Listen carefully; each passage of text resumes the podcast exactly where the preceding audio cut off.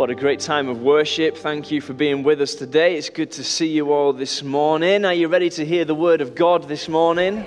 Good, I hope so. You're all looking lovely and awake and ready on a, a bit of a wintry morning this morning. We've had a good September, haven't we? No? Oh, good. Oh, good. I thought it was just me. Back to church. Do you know, we are a church that loves to reach people for Jesus. And you know, Apostle Ian, a long time ago, decided to make everything we do evangelistic. So every part of our church is outreaching for those people who don't know Jesus. And this idea of back to church is, is we've encouraged you, haven't we, to go and invite your family and your friends to come to church, not, not to just fill up the seats not just to show everybody how good destiny is, but actually to show everybody how good God is. That's it, isn't it? Because you know, there's a world out there that's wandering around looking for its purpose, wondering why it was made, and sometimes they're wandering around in the dark a little bit, and we really want to let them know what their purpose is. And if they can come to church, they can have a little glimpse of what their purpose is of a people that are glorifying God and giving Him praise and honor, just like we've done this morning. We've had back to the future, back to basics. Last week, Pastor Wes spoke about back to church, and this morning I'm here to talk to us about back to worship. And you know, I'm excited about this because that is what the purpose of man is is to worship God. I've been praying a lot because you know, not because I'm good, but because I need him to help me with everything that I do. And I've been praying and saying, God, what do you want me to say about worship today? Because, you know, I'm, I'm the guy, I, I challenge anybody to love worship more than I do. You know? It's my thing. It's my, it's my literal job here at church as well. It's one of my responsibilities to look after worship. So I could talk about any part of worship. I could talk about singing. I could talk about the role music plays. I could talk about the Hebrew words of all the, what the different, all the different meanings of the words of worship. But there's a word that I couldn't get away from, and God kept putting it on my heart and putting it in my mind. And I kept sort of coming away from it and going, no, no, he wants me to talk about this. And it's this word surrender. Surrender. And I couldn't get away from it. And I was praying and saying, God, well, how am I to, how's this to work? How am I to talk about back to worship and surrender? But, you know, it showed me a way through because, you know, I believe this morning, and you'll probably know this, and we all know this. We are a people, aren't we, who are carrying lots of things. And you can probably think of a few difficulties in your life right now and a few things that are troubling you, and you feel like you're carrying it. And what we end up doing is we end up carrying those things ourselves, don't we? We end up fighting and, and trying to make those difficult things work and those difficult situations work through, and we're fighting. And often we find ourselves ending up in our own little world of trying to hold on to those things and trying to deal with those things ourselves. But this morning, I really believe for some people in here this morning, and maybe for all of us, we need to come back to a life of surrender again, which means a few different things. Because I believe our God is calling us back to worship. And these two things are going to marry up, and we're going to have a look at that this morning. You might say, Well, I've never left worship, or I don't really know what worship is and all worship is, is, is what we give to God. And the Bible helps us understand it really, really clearly as well because, you know, the Bible is full of people singing songs to God. There's a whole book called the Psalms as well that has got so many songs, and we see different characters of the Bible praising God, worshiping, in it, worshiping Him, singing and, and playing instruments and things like that. But then the Bible shows us as well that it's actually much more than that much more than just what we've done this morning as we've been singing together. But in Romans 12, verse 1, a, a, a verse I didn't want to do this morning because I know we've said it lots and lots and lots, but I couldn't get away from it today, so I hope that's all right with you. Romans 12, verse 1. Paul says this to the Romans Therefore, I urge you, brothers and sisters, in view of God's mercy, to offer your bodies as a living sacrifice, holy and pleasing to God. This is your true and proper worship. In view of God's mercy, that's our true and proper worship. To present every part of our lives with, any, with nothing hidden, every bit of it, present it in a way that is pleasing to God. That's our worship, really. And to me, that sounds a lot like surrender. When we're holding nothing back from Him, we're actually surrendered to Him entirely, aren't we? It's a tough call, but it's what is required. You see, me and you were saved by grace.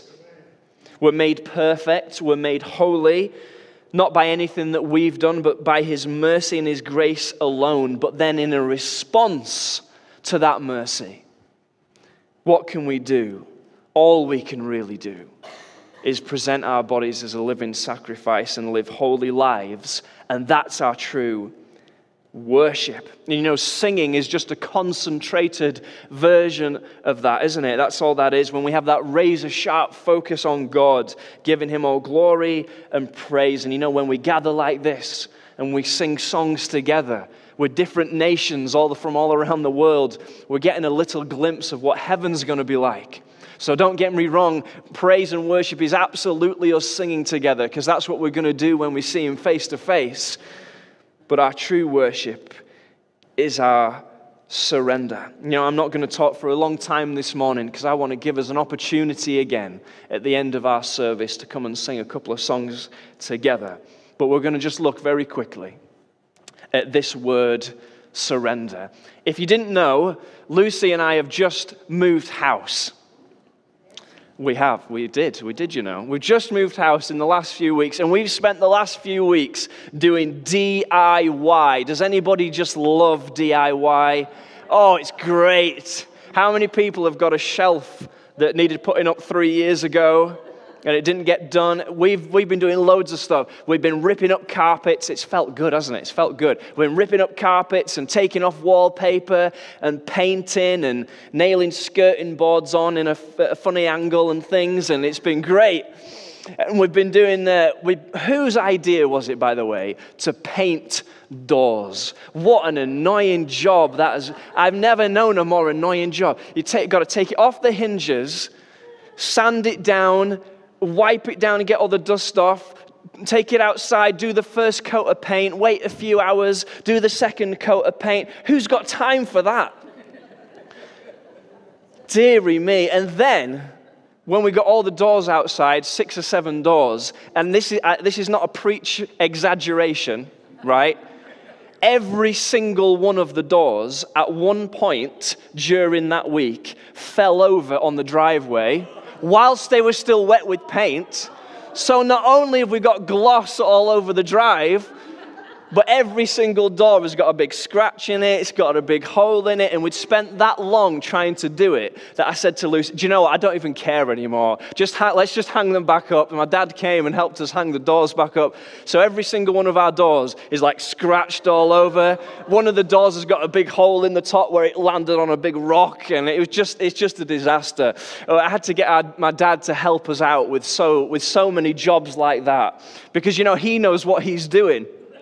He's, he used to be a builder, if you didn't know. He, to, he was in the building trade. So he knows quite a lot of good things about DIY and, and, houses and stuff. And he tells me when, you know, he says, No, Daniel, you can't knock that wall down or else the roof will come down. I was like, Okay, that's really good to know.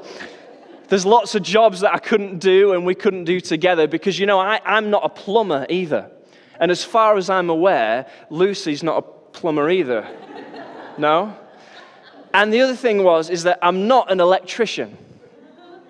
And the other thing is, I'm not a plasterer either. And I'm not a roofer and I'm not a tiler.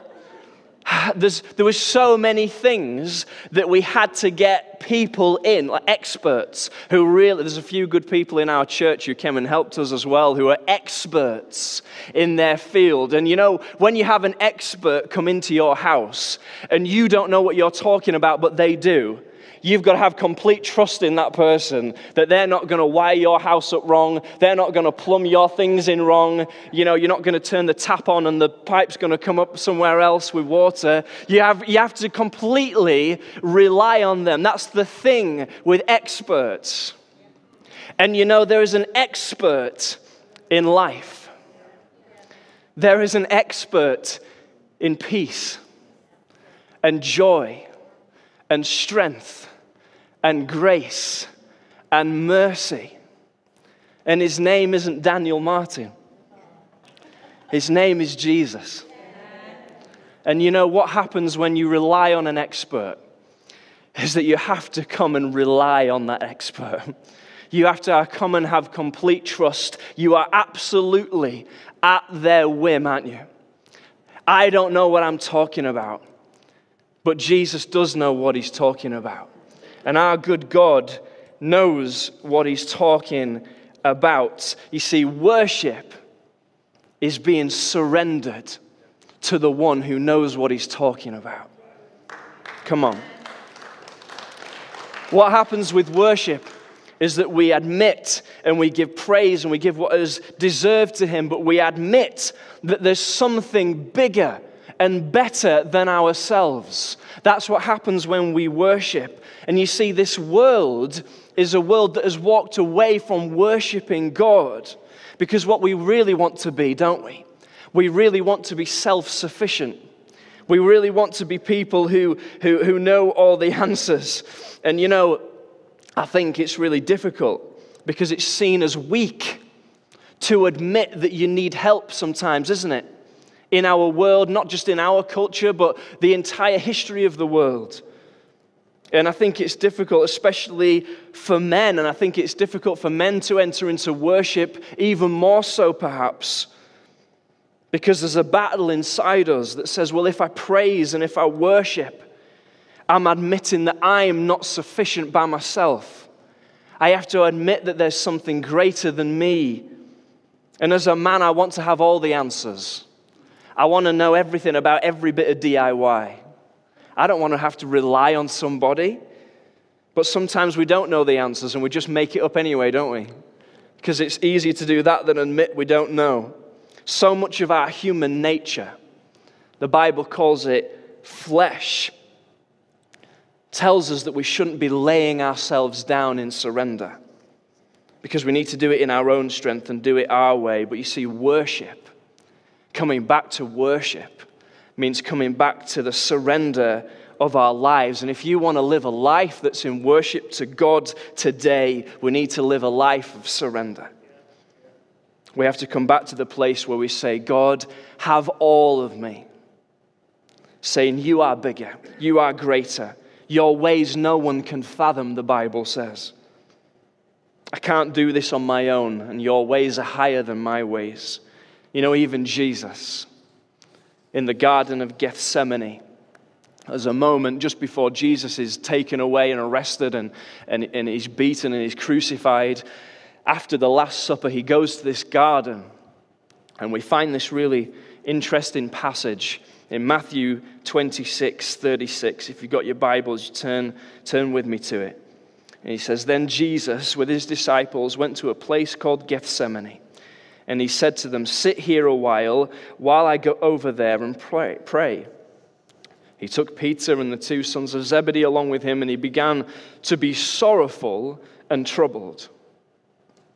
He then said to them, My soul is overwhelmed with sorrow, even to the point of death. He knows what's coming, he knows what's going to happen. And that, that's Jesus saying this.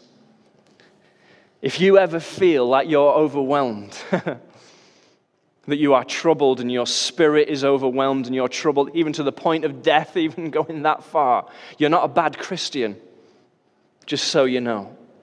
If you are affected by the pain and the problems and the imperfectness of this world, that doesn't mean you are a bad person or a bad Christian. Look at Jesus' example right here. He's in turmoil. He's so, he's so full of stress. He's so full of pain. The Bible tells us in, in, in another book that he's so stressed that this medical thing happens that we know about now where you sweat drops of blood. That's how, that's how intense his turmoil is in this moment. And he says this in verse 39 He fell face down to the ground and he prayed, My Father, if it's possible, if it's possible, may this cup be taken from me. He's saying, Father, if there's any other way we can do what's about to happen, please let's do it that way instead. if there's any other way, if there's an easier way that we can have the salvation of mankind, oh, please let's do it that way. Please let's do it that way. And the Bible tells us it comes back three times and says this thing, and, and he's praying, I don't want to do it this way. I know what's coming. He knows what's happening next. He knows he's about to be betrayed and arrested and beaten and mocked. He's about to be crucified in the, in, in, in, the most horrible death you can imagine with a crown of thorns on his head. And he comes to the Father and says, Lord, I don't want to do it like this. Please, if there's any other way, please let's do it that way instead. And you know, you might be in a little place like that this morning. You might be coming with some circumstance and some trouble, and you're crying out to God and saying, Lord, if there's any other way for this to happen, take this circumstance away from me. Take this situation away from me because I don't want to do it like this. If there's an easier way, God, let's do it like that. But you see, Jesus comes and he doesn't end his prayer there. And neither should we.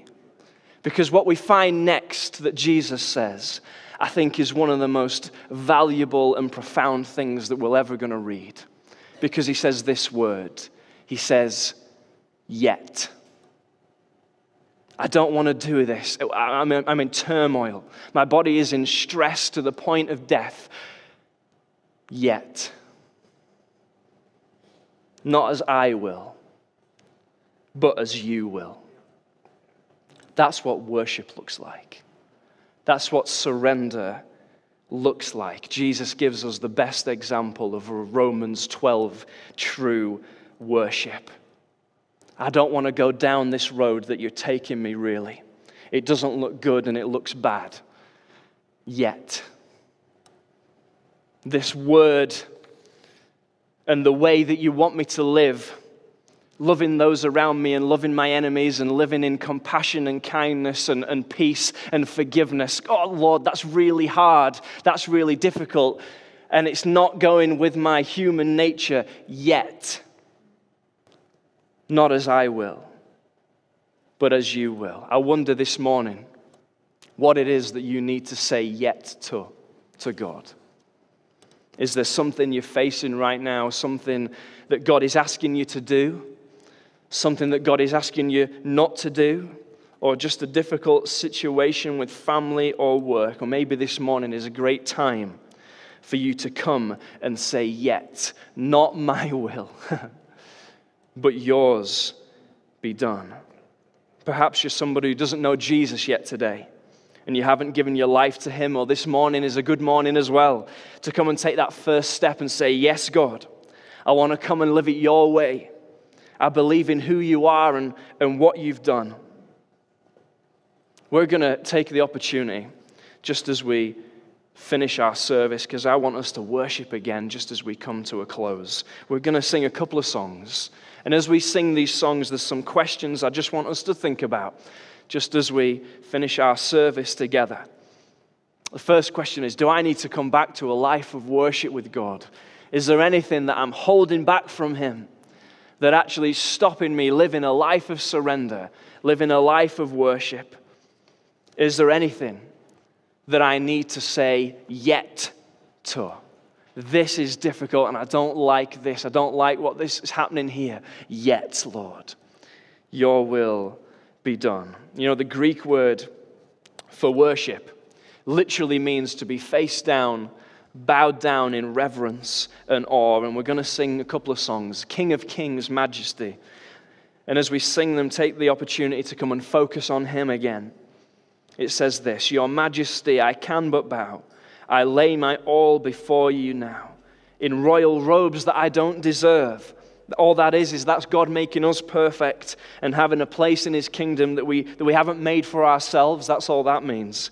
But it only comes through His grace and mercy. I live to serve your majesty, it says. And then we're going to sing this. When the music fades and all is stripped away, and I simply come longing just to bring something that's of worth that will bless your heart, I'll bring you more than a song. For a song in itself isn't what you have required. You know, anybody can sing.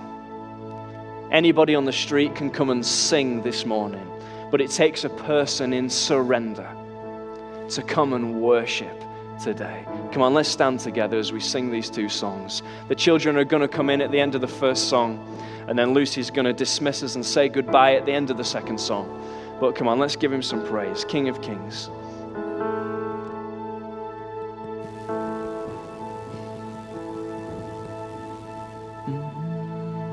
King of Kings, Majesty,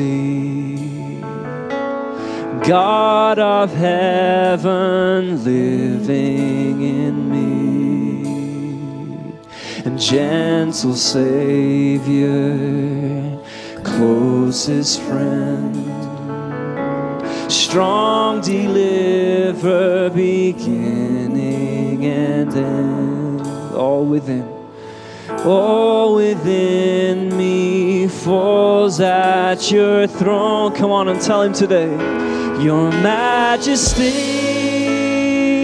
I can't but bow. I lay my all before you now in royal robes I don't deserve I live to serve your majesty. We sing, Earth and heaven worship you. And earth and heaven worship you. Love eternal, faithful and true, who brought the nation ransom souls, brought this sinner near to your throne, and all within me cries out in praise, Your Majesty. I can but bow. I lay my all before you now. In royal robes I don't deserve. I live to serve your majesty your majesty your majesty.